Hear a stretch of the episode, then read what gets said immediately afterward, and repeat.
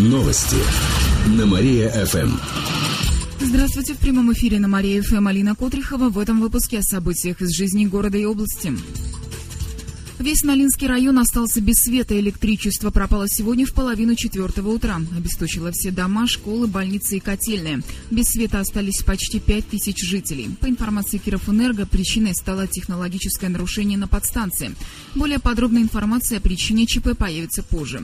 Сотрудники Кировэнерго приступили к ликвидации последствий сразу же. Через 40 минут свет появился у 90% потребителей. Электроснабжение остальных восстановили в течение двух часов. Скорее всего, причиной Причиной ЧП стал сильный мороз. И в продолжении темы ученики младших классов не пошли в школу. Сегодня из-за морозов в нескольких кировских учебных учреждениях отменили занятия для первых-четвертых классов. Официальных приказов нет, но действует рекомендация. При температуре ниже 25 градусов ученики начальной школы могут не идти на занятия.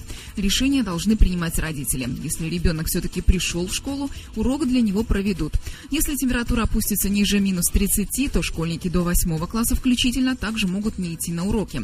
А температурный максимум максимум для старшеклассников составляет 35 градусов ниже нуля.